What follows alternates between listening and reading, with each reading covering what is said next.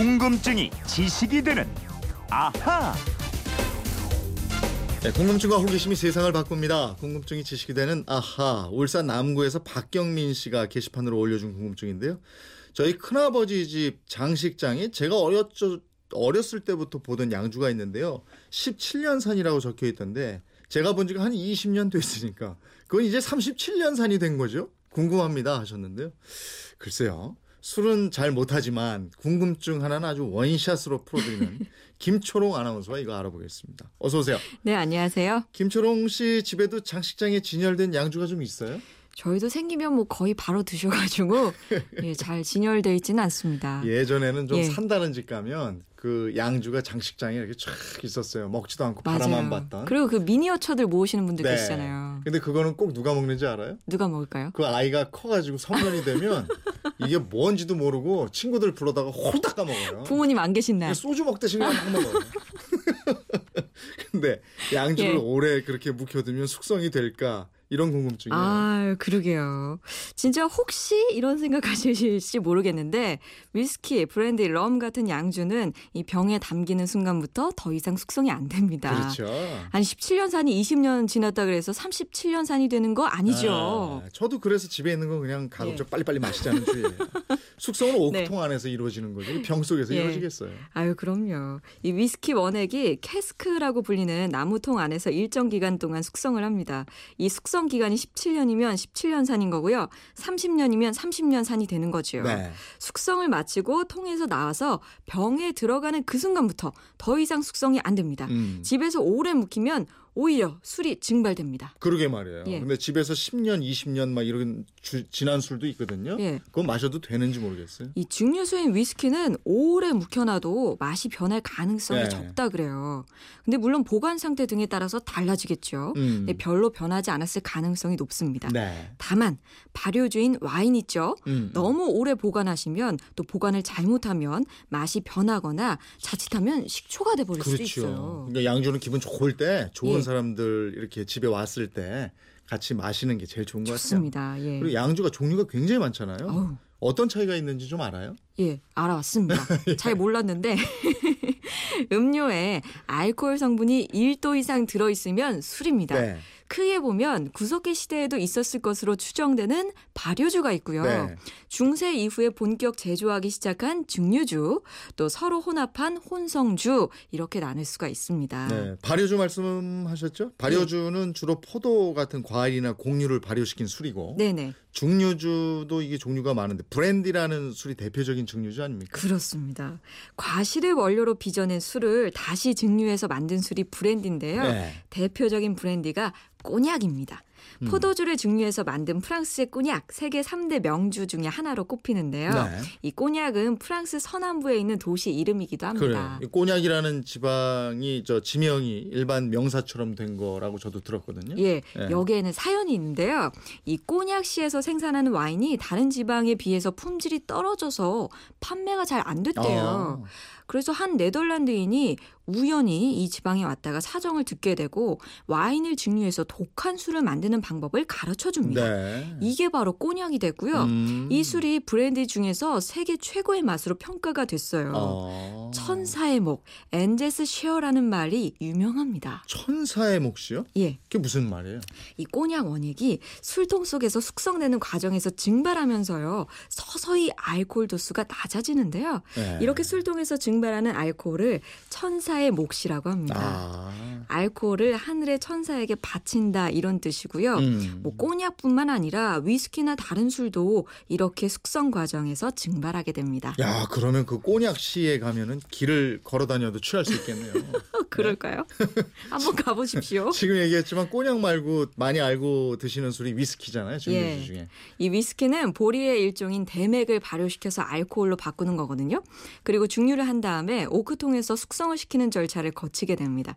지금은 술이 갈색, 호박 색깔 빛을 띠게 되는데요. 네. 처음에는 무색이고 투명했어요. 음. 19세기에 영국 정부가 위스키 제조업자들에게 세금을 엄격하게 부과하기 시작하니까 네. 산 속으로 막 도망 들어가거든요. 음, 음. 이때 산에 빈통으로 버려져 있던 스페인 쉐리주 통에 숨겨서 보관을 했다가 아. 색도 변하고 맛이 더 좋아진 거죠. 야 이런 연유로 이게 맛이 더 좋아졌다 이거예요. 결국 예. 과중한 세금이 이름난 명주를 만들어냈다 이런 셈이네요. 그러게요. 또 있죠. 양주 그러면 럼주라는 술도 있는데 예. 럼은 어떤 술이에요? 이 럼을 아시는 분은 푸른 바다, 음. 하얀 백사장, 그 유유자적 떠도는 배 이런 상상하실지 모르겠습니다. 음. 우리나라의 반대편인 카리브해 섬들로 가면요. 쿠바, 자메이카, 도미니카 이런 나라들이 럼의 본고장입니다. 네. 그 저 예전에 보물섬인가? 그 예. 그 책 보면 거기에 해적들이 네. 럼 한 잔. 뭐 아, 이런- 맞아요. 이런- 맞아요. 그래서 어렸을 때도 이 럼이 뭔가 이랬었어요.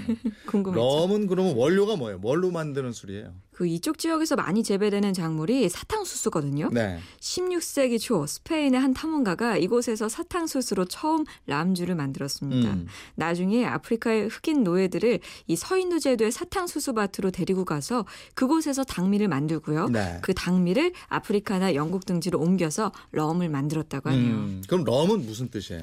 어원이 두 가지가 있습니다. 하나는 섬 원주민들이 하루 종일 열심히 일을 한 다음에 독한 럼주를 마시고 취해 서 흥분했다 그래요. 아. 그래서 흥분하는 뜻의 럼블리온에서 럼자를 따았다 이런 음. 설이 하나 있고요. 또 하나는 럼의 원료로 사용되는 사탕수수가 라틴어로 사카럼인데요. 아. 여기서 어민 럼을 따았다 네, 이런 설입니다. 그렇군요. 그리고 옆으로 오면 멕시코. 멕시코 술은 데킬라. 네. 예. 어, 열정의 나라, 멕시코죠. 음. 여기의 술은 데킬라인데요.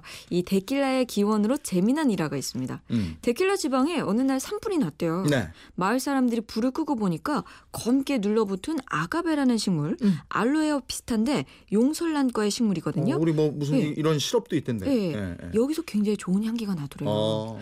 그래서 그 불에 탄 아가베를 꾹 눌러봤더니 음. 녹색즙이 쭉 나왔습니다. 네네. 근데 그걸 맛을 봤더니 예. 맛이 기가 막혔대요. 어. 그래서 이때부터 이 즙을 발효시켜서 풀케라는 원액을 만들었고 네. 이 풀케를 다시 증류해서 만든 술이 데킬라입니다. 야, 이런 우연이 있나. 이런 우연으로 그 데킬라가 탄생이 됐다. 그렇습니다. 정열적인 멕시코. 데킬라. 이 얘기를 하니까 또 추운 나라 러시아의 술 있잖아요. 보드카. 아, 보드카. 예. 예, 많이 마시죠. 시베리아의 설원처럼 빛나게 투명한 술입니다. 음. 이 12세기에 러시아에서 태어났는데요. 보드카는 원료에 구애되지 않습니다. 보리부터 감자에 이르기까지 뭐 주변에 쉽게 볼 수 있는 원료로 만들게 되고요. 지금처럼 뭐 무색 투명한 모습이 된 건 19세기 전반에 자작나무 수출로 여과하는 방법을 찾아내면서부터라고 해요. 음. 러시아의 국민주인 보드카, 러시아 문호 안톤 체홉의 소설 가을에 보면 큰 부자였다가 가난뱅이가 된 남자에게 한 남자가 큰 소리로 외칩니다. 보드카가 있으면 슬퍼도 슬퍼지지가 않지. 러시아의 백야 아래서 가보지는 않았지만 예. 못했지만 투명한 보드카를 탁 마시면서 어? 아. 러시아 음악이 쫙 나오는 거예요. 아, 그러면 막 용기가 날 것 같아요. 슬퍼도 슬퍼지지 않는 그 묘한 느낌이 있죠. 어, 묘한 느낌이 있어요. 예. 남자 술 같은 느낌이 있어요. 아, 또 진 있죠, 진. 예. 진이라는 술 있잖아요. 예. 보드카처럼 새겁고 투명한 술. 진의 원산지는 네덜란드거든요. 음. 1660년 의사인 실비우스 박사가 알코올에다가 주니퍼베리라는 두송나무 열매를 넣어서 네. 증류를 했어요. 이 액체를 처음에는 해열제로 쓰다가 나중에 술로 판매하게 됐습니다. 1689년에 네덜란드의 윌리엄 3세가 영국 국왕에 즉위하면서 영국에 퍼지게 됩니다. 음. 한때는 노동자들의 임금이 진으로 지급된 적이 있을 정도로 어, 그래요? 노동자들 사이에서 굉장히 인기를 끌었습니다. 네. 로열 퍼버티 가난하지만 술에 취하면 왕이 된 기분이다.